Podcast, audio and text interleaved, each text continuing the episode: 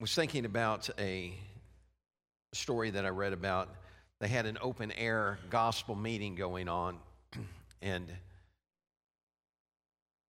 man had asked for testimonies, and a guy stood up that had been just a was was known as the, the town drunk. I mean, he had he his life had just spun out of control, and he'd become a drunkard and there was a skeptic that was going by as he was giving his testimony, and he stopped and he started listening to the man, and he started saying things to those that were close by him, and he said, You know, that's nothing more than a dream. Religion saving a man in this manner, manner it's just a mere dream. It's just writing it off, just, just a dream. And, you know, people around were hearing it, and all of a sudden, a little 10 year old girl heard it. She walked over to the man and she said, Mister, if it's a dream, please don't wake him up. That's my daddy. Aren't you glad? And it is like a dream, isn't it, that God can just turn our lives around. If you have your Bibles, I want you to go with me today to the book of Philippians, the third chapter, starting with the third verse. This is Paul writing. I want you to pay close attention to his words. Brethren, I count not myself to have apprehended, but this one thing I do, forgetting those things which are behind and reaching forth unto those things which are before, I press toward the mark for the prize of the high calling of God in Christ Jesus. Let's pray together. Father, we thank you for your word because it's life. And we just ask you, God, to let it be more than words we hear, but God, let us grab hold of it in our hearts so we can live by it. And we give you all the praise for it in Jesus' name. Amen. I want to leave a thought with you today on making a mark. Would you turn around, look at your neighbor, and say that with me? Making a mark. Paul talks about in, in this passage, he's saying, Look, he said, it's not like I've already made it. Did you ever uh, find anybody that, you know, acted like they could walk on water? You know, I, I haven't made it yet. Paul's saying, it's not like I've already made it. He said, but this is some of the things I'm doing right now. I'm forgetting those things that are behind me. I want you to hear what I'm going to tell you. You're never going to be able to embrace your future if you keep looking to the past. Somebody turn, look at your neighbor right now and say, Leave it behind you. Just leave it behind you. Say it with me. Everybody, look me in the eye. Got a lot of eyes looking at me right now. Everybody, look me in the eye and say this Let it go. Let it go. Man, if I could sing right now. You just got to let it go. You, you've got to forget those things that are behind you and let it go. He said, forgetting those things that be, are behind, he said, but I'm reaching for those things that are before me. Now, hear me. You don't reach for something that you can't see, right? So you got to know that God's got something in front of you. I've reached for stuff in the dark before. I knew it was up there. I just couldn't find it. We had a light bulb that we screwed in. We didn't have a wall on the switch. Reverse that. We didn't have a switch on the wall. didn't have a, a, pull chain. So I'm down there. At, I, I could have went by. None of you even caught that. I, I, I went down there and I'm, I'm reaching around in the dark for a light. I knew it was up there somewhere. I was reaching for that which was before me. Kevin, I found it found out that the light was out of the socket, stuck my thumb right in the socket, and it lit up my world. See, sometimes we're, we're reaching for things. You, you got to understand that God is more powerful than you are. Reaching for those things that are before you, knowing that God's got this, that He's able, He's more than enough. Reaching for those things that are before, I press. Somebody say press. You ever feel like you was in a press before? If anybody knew anything about a press, Jesus did. Because when he went to the Garden of Gethsemane, it was, a, it was an olive press. Here's something you need to recognize about a press the tighter the press, the more oil that's released. So when you find yourself in a tight spot, you need to know that God is getting ready to release himself in your life in a way that you never saw before. Don't, don't begin to despise tight spots or the press. Just know that that's when God shows up the best. Amen? Amen. He said, I'm, I press toward the mark of the prize of the high calling of God, which is in Christ Jesus. Everybody say the mark. You know, we all strive to make a mark in life, right? We want, we, we have, how many of you here today have a desire to uh, make a mark in your life? You, you got a goal you want to set, you want to make a mark. Wave your hand at me if you do. Those of you that don't have your hand up, what do you want to do in your life? See, sometimes we can just go through life, right? Coast. I want to make a difference. I want to make a mark. I thought about those people around us that, or that people in, in past that have made a mark in our life that we, we may not even be aware of. Let me show you a picture of a few of them. How many of you know who this guy is? Who is that? If, you if you were in the first service, don't say anything. Who is that? Bell. Very good. Alexander Graham Bell. And what is that in his hand? It's a telephone. How many of you have know that the telephone is a fast way of communication. Telegraph, telephone, and mind your own business. Okay. so now that's Alexander Graham Bell. Okay, let's, let's take a look. How many of you know who this is? How many of you know who that is? And that may be a little tough. Let me show you what, what he created. Now you know who he is, right? What? A cotton gin. Danny was there. Cotton gin. That was Eli Whitney. He made the first cotton gin, and it, it revolutionized the way the cotton was processed. That's why your fruit of the loom feels so good. Is because he look, man. You remember when it used to be picking cotton? Used to, there used to be a song that said, "When them cotton balls get rotten, you can't pick very much cotton."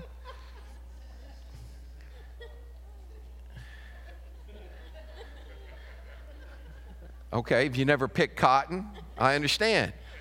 Let me tell you, picking cotton became a lot easier with the invention of this machine because you could process it. The cotton gin, Debbie's m- mother was hired to chop cotton. How many of you know the term chop cotton? If you've ever heard that term, raise your hand. I thought we were in southern Illinois. Okay, everybody say south chop cotton. They hired her to chop cotton. For those of you that do not know the term chop cotton, that means that you go out in the cotton patch and you hoe the rows of cotton. That's called chopping cotton. Debbie's mother did not understand that term. She took her and all of her children out, all, how many of them? Eight of them? All, all the kids that she had at the time, took them out in the cotton field and proceeded to literally chop cotton they got rid of her. She, she went out and started hacking the plants down. She thought that's what they meant, chop cotton, and just, anyway. So everybody say chop cotton. Now, who's, who's this guy? Who is that? Let me show you what he made, and you'll, you'll, you'll get his name. Right there. Now, you recognize that, right? That, that, that man's name is James King, and he created the first washing machine, and you're looking at it right there. First washing machine. Made my life simple. How many of you thankful for the washing machine? Aren't you glad that it's gone through some modification since then?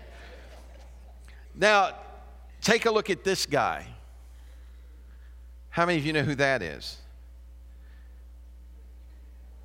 His name is Fritz Haber. He received the first Nobel Peace Prize that was ever given for chemistry in 1918. He developed a way to be able to produce ammonia. Wait a minute, let me get this right. He, he, he developed a method of synthesizing ammonia from nitrogen that was in the air. And with that, they were able to produce fertilizer. So they were concerned about, you know, the, the, world population and not be able to feed it because, you know, you just put a plant out and hope for the best and it doesn't always come out the way you want it. You've got to.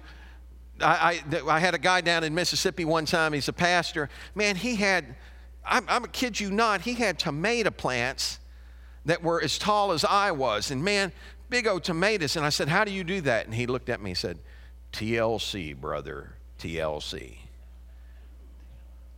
What is that? Some kind of chemical you're putting on that? And tender love and care is what he was telling me. And so he developed a way to feed the world. He producing that. But he was known for something else before he was known for the Nobel Peace Prize. Everybody say it with me one more time Nobel Peace Prize. He was known for producing the first chemical warfare. And so in World War I, he developed chlorine bombs and used against the French and British troops and killed thousands of them. It's odd, isn't it? That the man that received the first Nobel Peace Prize was also known as the father of chemical warfare. One last guy I want to show you real quick here. You know, you recognize him? Who is it? His name is, I know it's on the tip of your tongue. His, his name is Franz. His last name is a mystery. It's, it's Relkelt, Reichelt, R E I C H E L T. You figure it out. What he's wearing is what he produced. He, he invented a parachute jacket. It's amazing. Take, take a look at, go to the next picture. He, he was so confident to show this that he climbed up the Eiffel Tower. Look, man, he jumps off the Eiffel Tower with his parachute jacket, and with everyone watching, he made his mark. It was a spot about this big on the ground. Jack, it didn't work. He died right there, jumped off that tower. I'm thinking, you know, I'm not the most brilliant guy in the world, but wouldn't it have made more sense to like to jump off of a 10 foot wall first? To, you know, he, he believed in that. What's your point, Pastor? My point is that everything we do doesn't always work out the way we hope for. So, everybody say this with me. A matter of fact, just look at one another and say this. So, don't do something stupid. Because it doesn't always work out, does it? Right? You don't want to do something stupid. I thought about it in Scripture. There's a, all these people wanted to make their mark in life, and they succeeded in, in doing that, but, but some of them failed. But if at first you don't, unless you jump off the Eiffel Tower, then you don't get a chance to try again. Right? So there's a man in Scripture that is determined to make a mark. His, he he first shows up in the fourth chapter of Acts. His name is Barnabas. Barnabas' name, the interpretation of his name is son of consolation.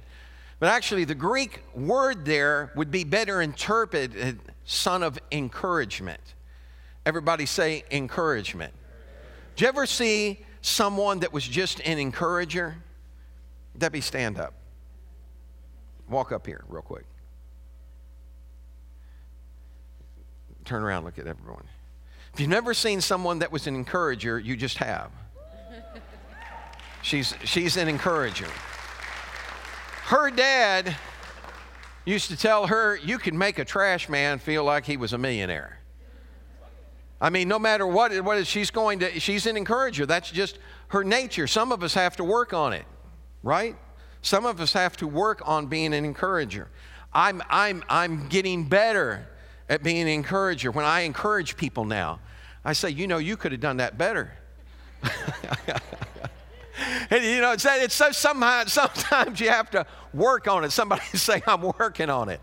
But Barnabas, being an encourager to Barnabas, just, just came to him. It was what he was made for.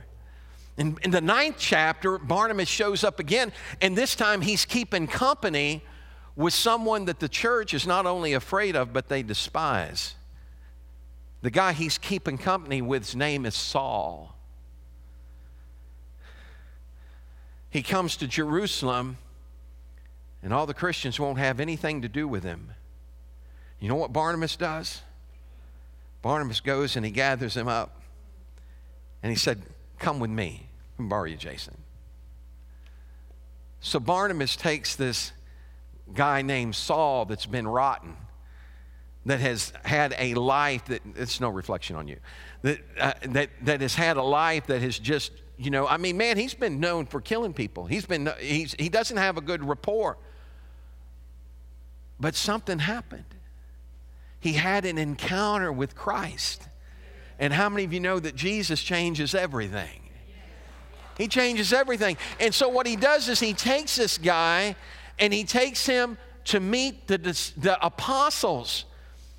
He skips all, the, I mean, he takes him to the top echelon of the church. He's saying, Look, you know, uh, these guys may not receive you. I'm going to take you to somebody who's got some influence. He takes them and meets Peter and John and Matthew. And Barnabas says, This guy had a vision. God showed up and talked to him, and he changed him. He said, Listen, man, I've been listening to him preach. He said, He's preaching the truth and he puts his reputation on the line for this man. And the apostles pull him in. And then they release him, and the rest is history. Thank you. And so Saul becomes Paul. He writes nearly two thirds of the New Testament. He's, he, he, he goes and begins to evangelize the world that he knew at that time. And guess who goes with him? Barnabas. Everybody say the dynamic duo. Man, they, they're going out and they, they, they've got miracles and signs following them, and things are happening. And they took a young man with them. Young man's name was John Mark. And they take John Mark on this missionary journey, and he's waiting on them. He's taking care of their needs while they're ministering. And all of a sudden, there's a place on this journey that Mark reaches, and he cuts and runs. They head off in one direction, and Mark says, I'm going home. Now, before you, how many of you have ever cut and run before? You know what I'm talking about? And sometimes it gets a little intense and a little too much for you, and you cut and run. Let me share with you what Mark experienced, and I personally believe this is why he left, why he ran.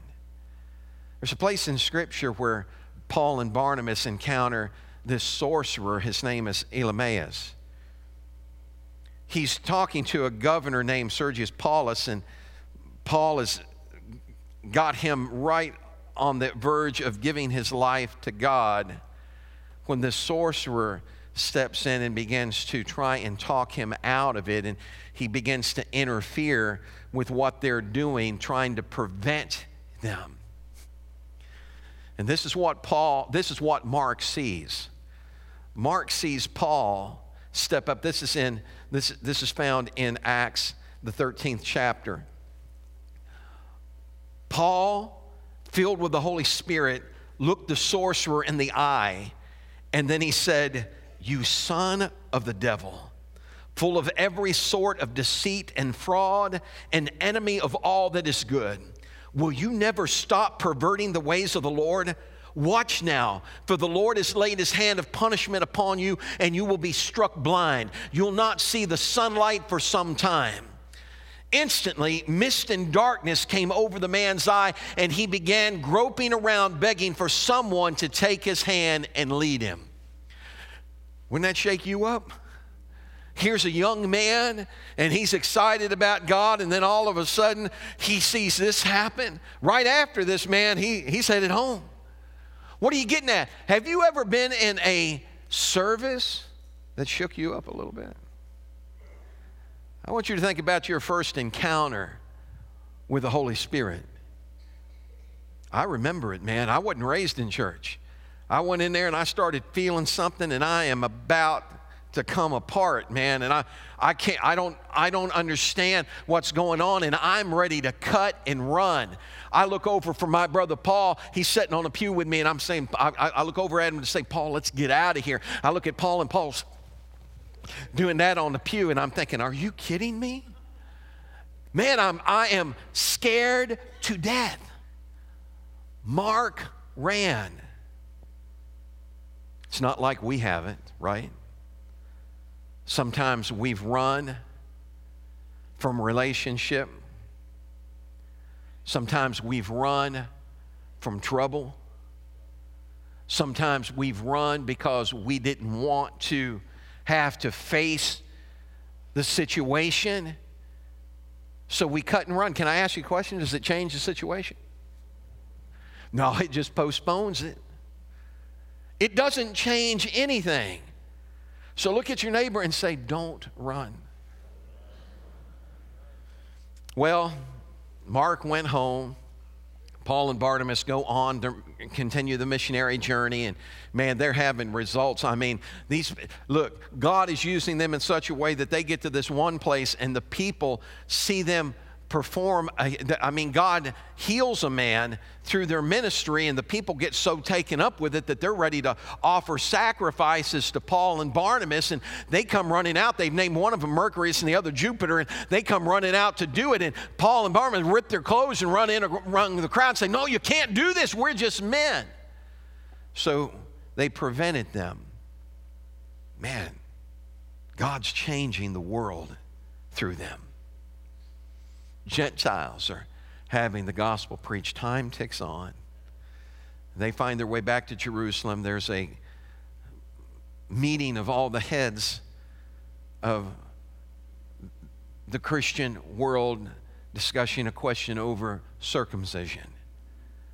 They come to a decision about that and they release Paul and Barnabas. And Paul looks at Barnabas and he said, You know what? Let's go back and visit all those places we went before. Let's see how they're doing so we can be an encouragement to them. Barnabas says, Man, that's a great idea. Let's take Mark with us. I beg your pardon? Let, let's take Mark with us. You're, you're kidding, right? No, I think it would be good for him. Man, we're not taking Mark. What do you mean we're not taking Mark? He left us last time. We are not taking Mark. Paul, come on, man, take a chill pill. Just, you know, it'd be good for him to go. We're not taking Mark. We need to take Mark, Paul. I said no. The Bible recorded that the contention between them was so great that they separated. Did you ever have somebody you just didn't agree with? wow. Paul takes Silas and heads to Syria. Barnabas takes Mark and goes to Cyprus. Now, they both continue to preach the gospel. They're not bad mouthing each other. I just want that to settle down there a minute. See, because we think that if we don't agree with someone, there's only one alternative we have, and that's to trash them. No. They didn't badmouth one another. They continued to love each other, but they just recognized we're going to have to go our separate ways because Paul is adamant that young man is not going with us. Barnabas holds true to his name. And he's going to encourage this young man in the Lord. Let me borrow you, Isaiah. So, what Barnabas does is he takes Mark. Now, I want you to stop and think about this for a second. I want you to think about what he's got to be thinking. In his mind, he knows that Barnabas and Paul aren't together anymore because of him. And I can't help but think that he's saying, Man, Barnabas, look, don't, don't let this, don't let me get in the way of your friendship. It's okay. I'll, I'll be all right. But Barnabas is saying, No, Mark. You're going to go with me. It's okay. Paul, Paul's going to be fine. Don't worry about it. But you need to understand that God has a call on your life. I believe in that call. God's going to use you. And so Barnabas takes this young man with him and begins to pour into him. He encourages him to be all that God has called him to be. Thank you. You ever been there? Where you felt like you blew it? Felt like your worth wasn't much?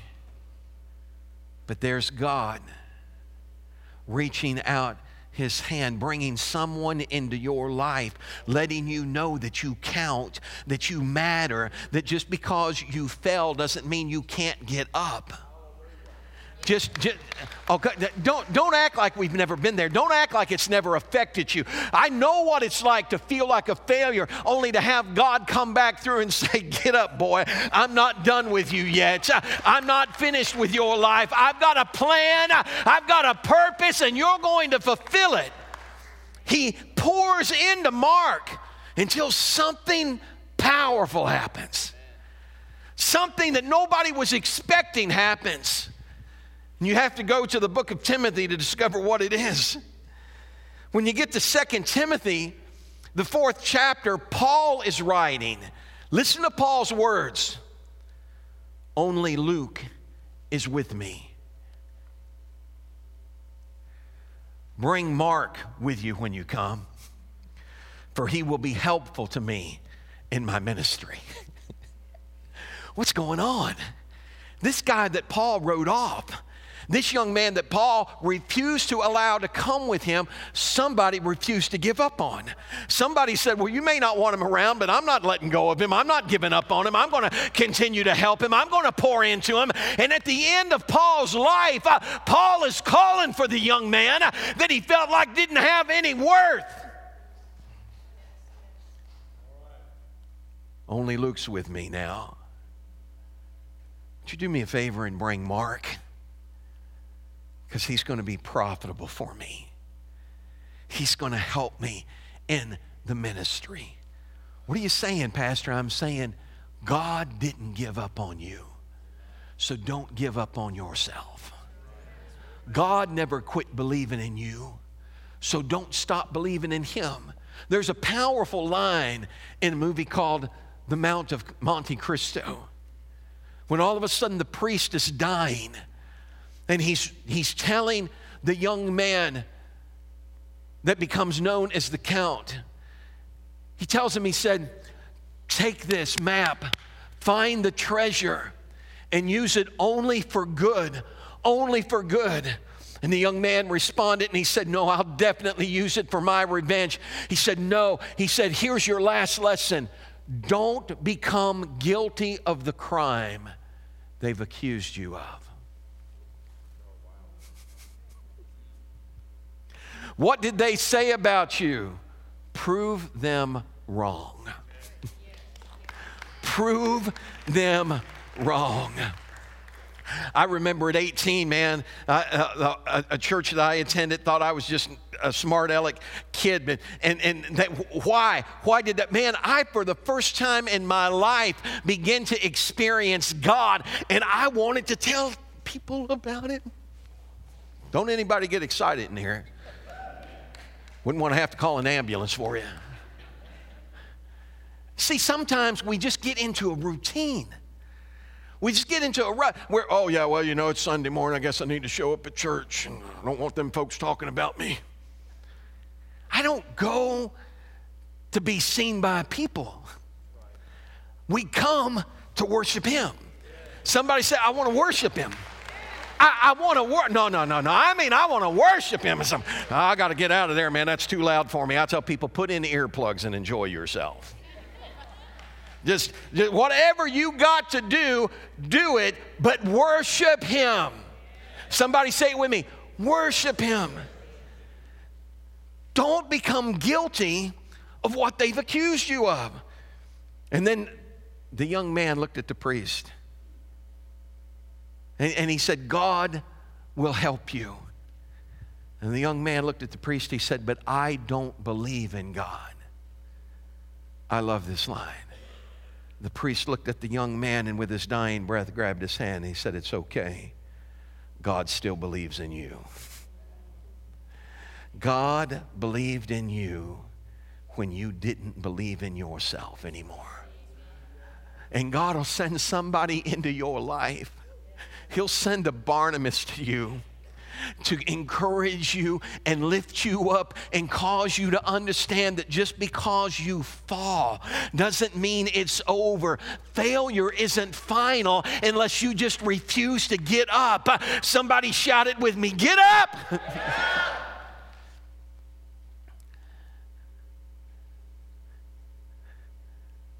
the apostles would die.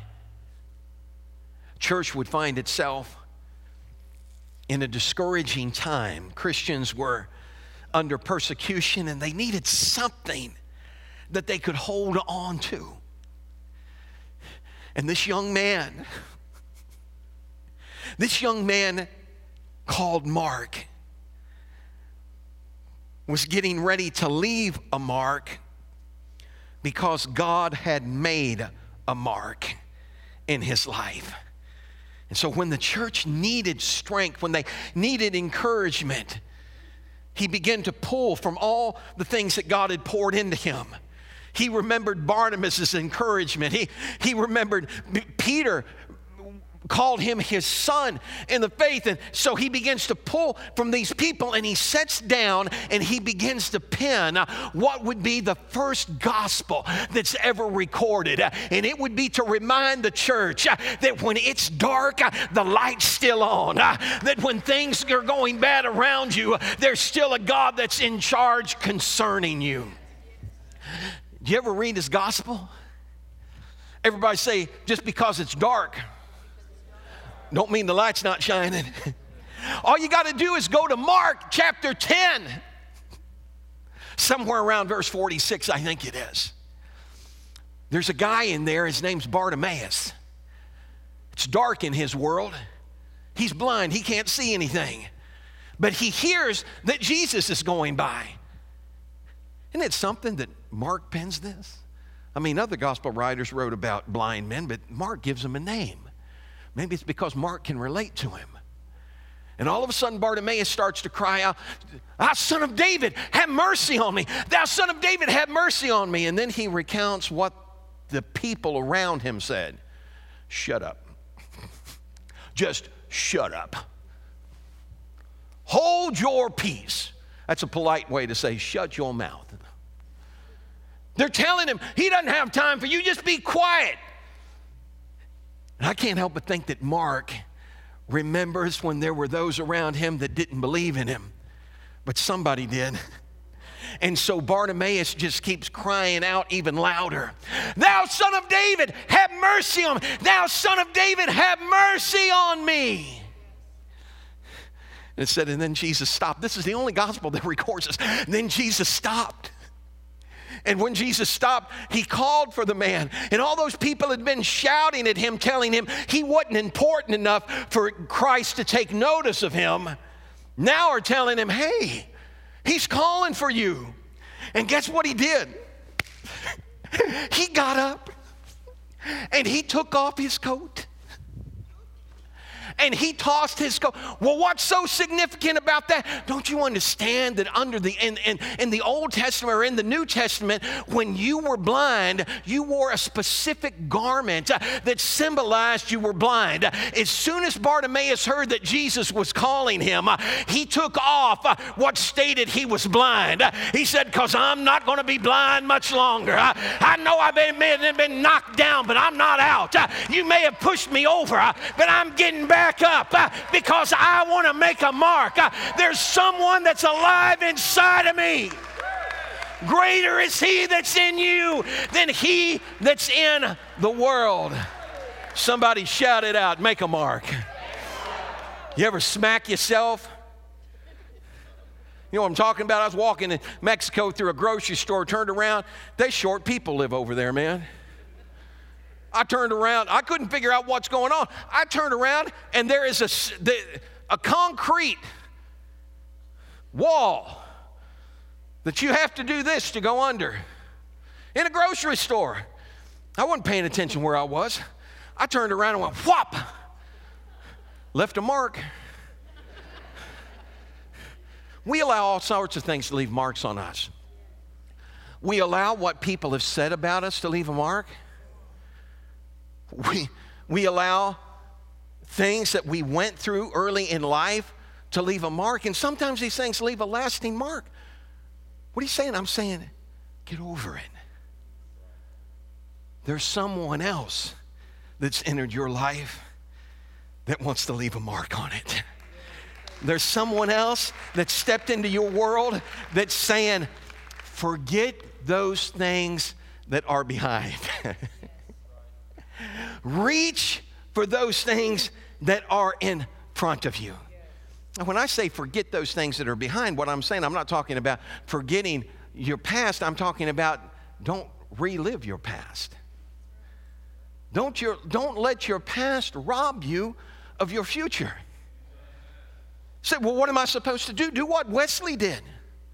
John Wesley's laying on his deathbed, and Satan showed up. Man, appeared before the great reformer, rolled a scroll out the length of the room. And he said, Every sin you've ever committed is on this scroll. They said that the reformer propped himself up in the bed, began to look at the scroll, and sure enough, every sin he'd ever committed, man, and it went the length of the room. And they said that Wesley propped up and looked at him. He said, You're right. He said, I've committed every one. He said, But there's one thing you forgot. I've been washed in the blood of the Lamb. It's all gone now.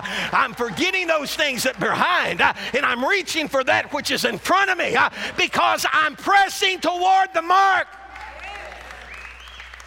that He set for me. I believe this.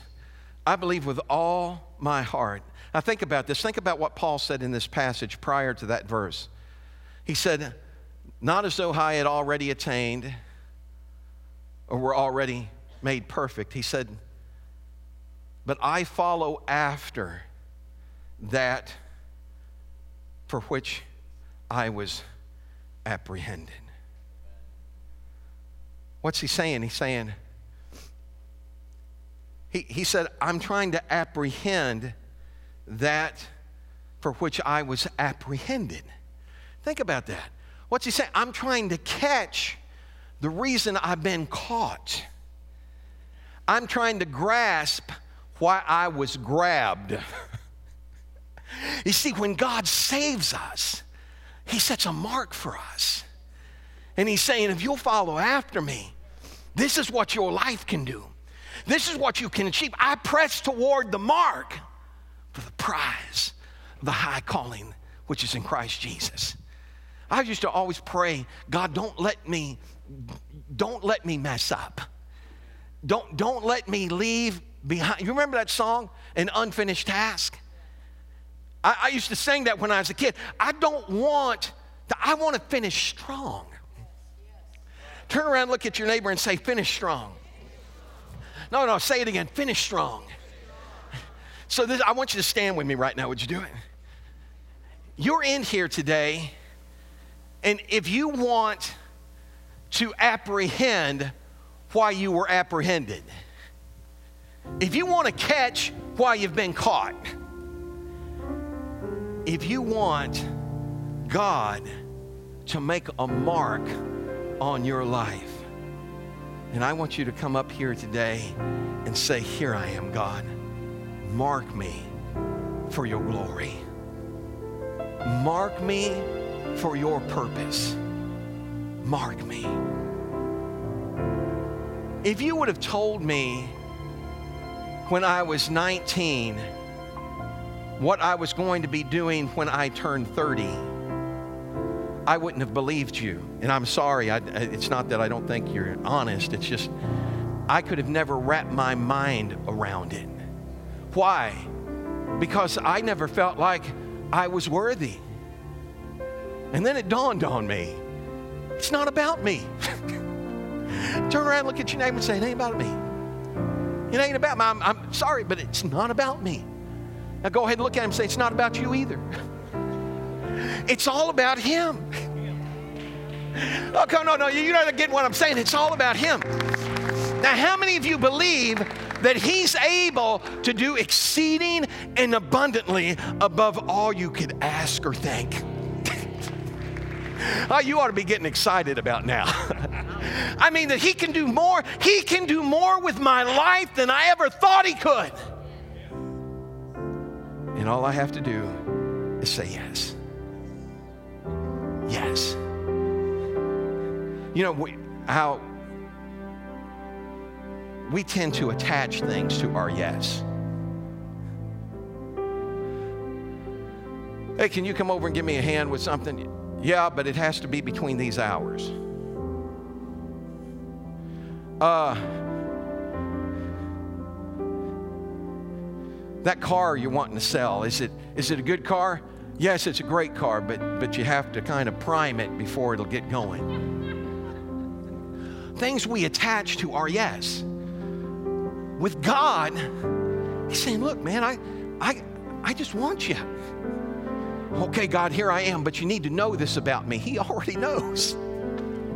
He already knows what a mess you made. Anybody in this house today? He, he already knows. He already knows how bad we messed up. And he's saying, This isn't about you. This is about what I can do through you if you let me. So, what I need you to do is, I need you to let go of your reasoning. I need you to let go of your logic. Scripture says it. It says that the weapons of our warfare are not carnal, but they're mighty through God to the pulling down of strongholds, casting down imaginations. Imagination is the Greek word logizomos. It's where we get our word logic from. It means taking an inventory of or trying to reason it out. God's saying, quit trying to figure this out. Quit trying to reason this out in your head and just trust me. Just trust me. Guess what I'm doing for my birthday this year? It's my golden birthday. I didn't even know that was a thing. It's my golden birthday. I'm going to be, I've got to get my age away. I'm, I'm going to be 61. How's it, wait a minute, how's this work again?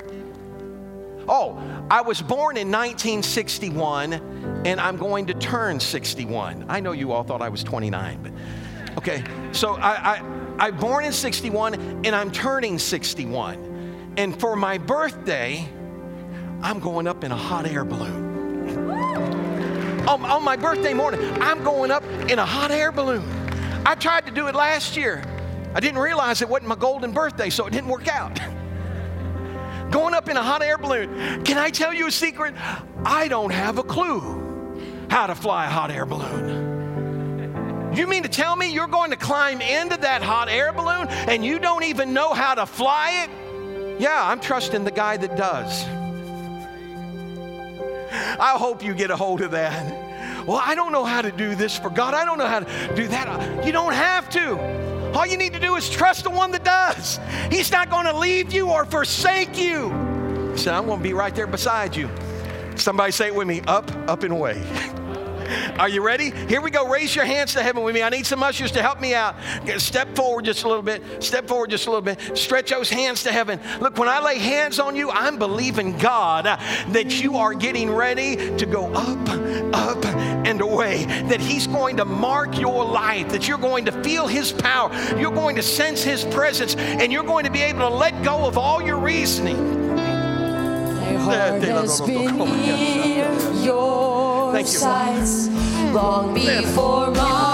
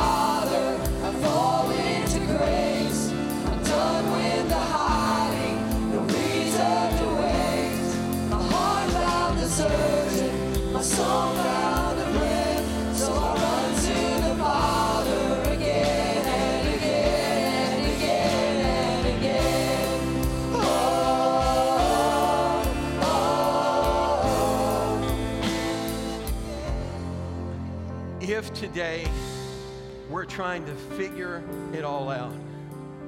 So I forget sometimes I get in a service like this and feel the presence of God, and there are folks in the congregation that are where I used to be. What in the world is going on? I always tell people this the Bible said that no man can see God and live. So if you can't see Him and live, if He touches you, something's going to happen. You may cry, you may just tremble, you, you may fall. I'm not really concerned about all that. I just want Him to touch you. I want you to walk away from this place to know, that knowing unmistakably that He's real, He's alive, and He knows who you are. He's got a plan for your life. When everybody else gave up on you, He didn't. When you spent a large portion of your life running, He was waiting. He was saying, You can't outrun me, you can't outweight me. Israel thought they could. That Israel said, Oh, my way's passed over from God, my way's hidden from the Lord. He said, and what were they saying? They're saying, man, God couldn't, God couldn't come touch me now. It's too late. My way's hidden from the Lord. And he said, Are you kidding me? He said, Do you really think that you can wear me out? He said, The youth shall faint and be weary, and the young men shall utterly fall. But they that wait upon the Lord uh, are going to renew their strength. Uh, they're going to mount up with wings like an eagle. They'll run and not be weary, they'll walk and not faint. What was he saying? He's saying, I've been here all along, and I've got something I want to impart to your life. The only way we're ever going to make a mark with our lives is if we allow God to mark our lives with His presence. So, as you stretch your hands to heaven with me one more time today, Father, I just thank you for your goodness and your grace and your love. I thank you that you did not give up when I already had. I thank you that.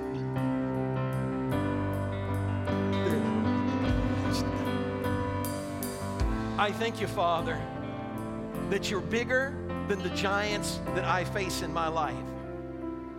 That you're more powerful than the circumstances surrounding me.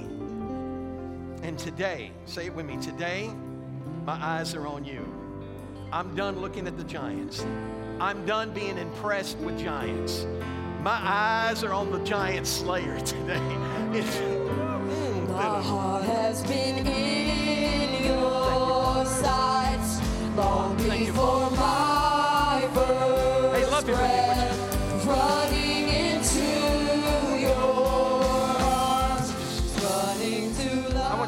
hands to heaven.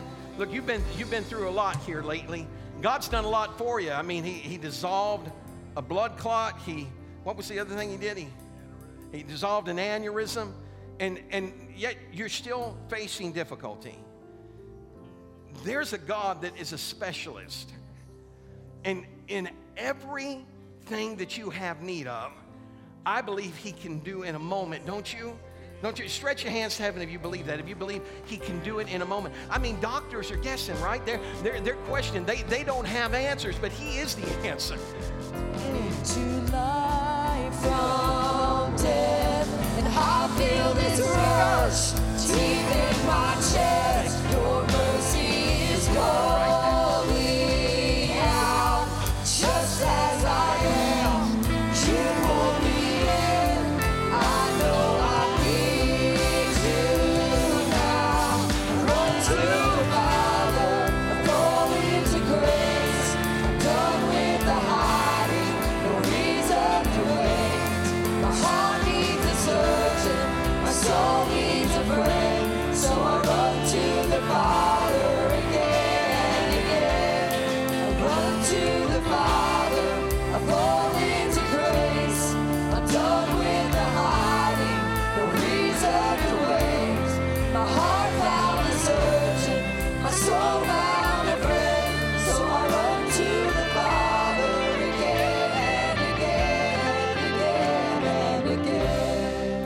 love that song.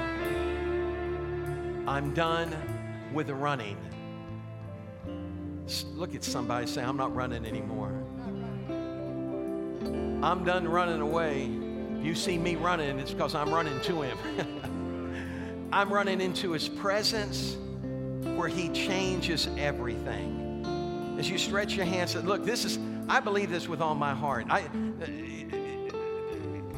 you know, the last couple of years, some things have changed, right? That, that, you know, we went through things that we've never been through before. But what you've got to understand are things are never going back to what we said was normal.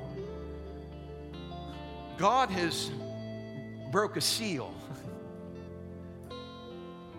His plan has been enacted. I'm not sitting around chewing my fingernails thinking, what are we going to do? I'm raising my hand saying, Here I am, God. when we leave this place, I believe we're going out the way they went out of Egypt with a high hand. So all I'm saying is, God, use me. mark my life and let my life have a mark on this world. Come on, stretch, stretch those hands to heaven. Father, I thank you for what you're doing today. God, that every individual in this building, you're apprehending them. God, you're touching them for your plan and your purpose. Stir up the gift that you've placed inside of them, God. Let them feel a fire that's shut up in their bones. I pray, Father, Lord, that we no longer try to fit you into our busy lives, but we begin to say, God, here's my life. And Lord, you take control of it. Let everything I do, whether it's on the job or whether it's at a grocery store, wherever I am, God, let it bring glory to you. Help me make a mark because you've made a mark in me. And I give you praise for it right now in Jesus' name. Amen. Come on, give him a hand clap of praise in this house. Stretch your hands. How many of you believe that God can touch his foot? Amen. God, we're asking you in Jesus' name to let your healing power flow through this foot. Dear Corma,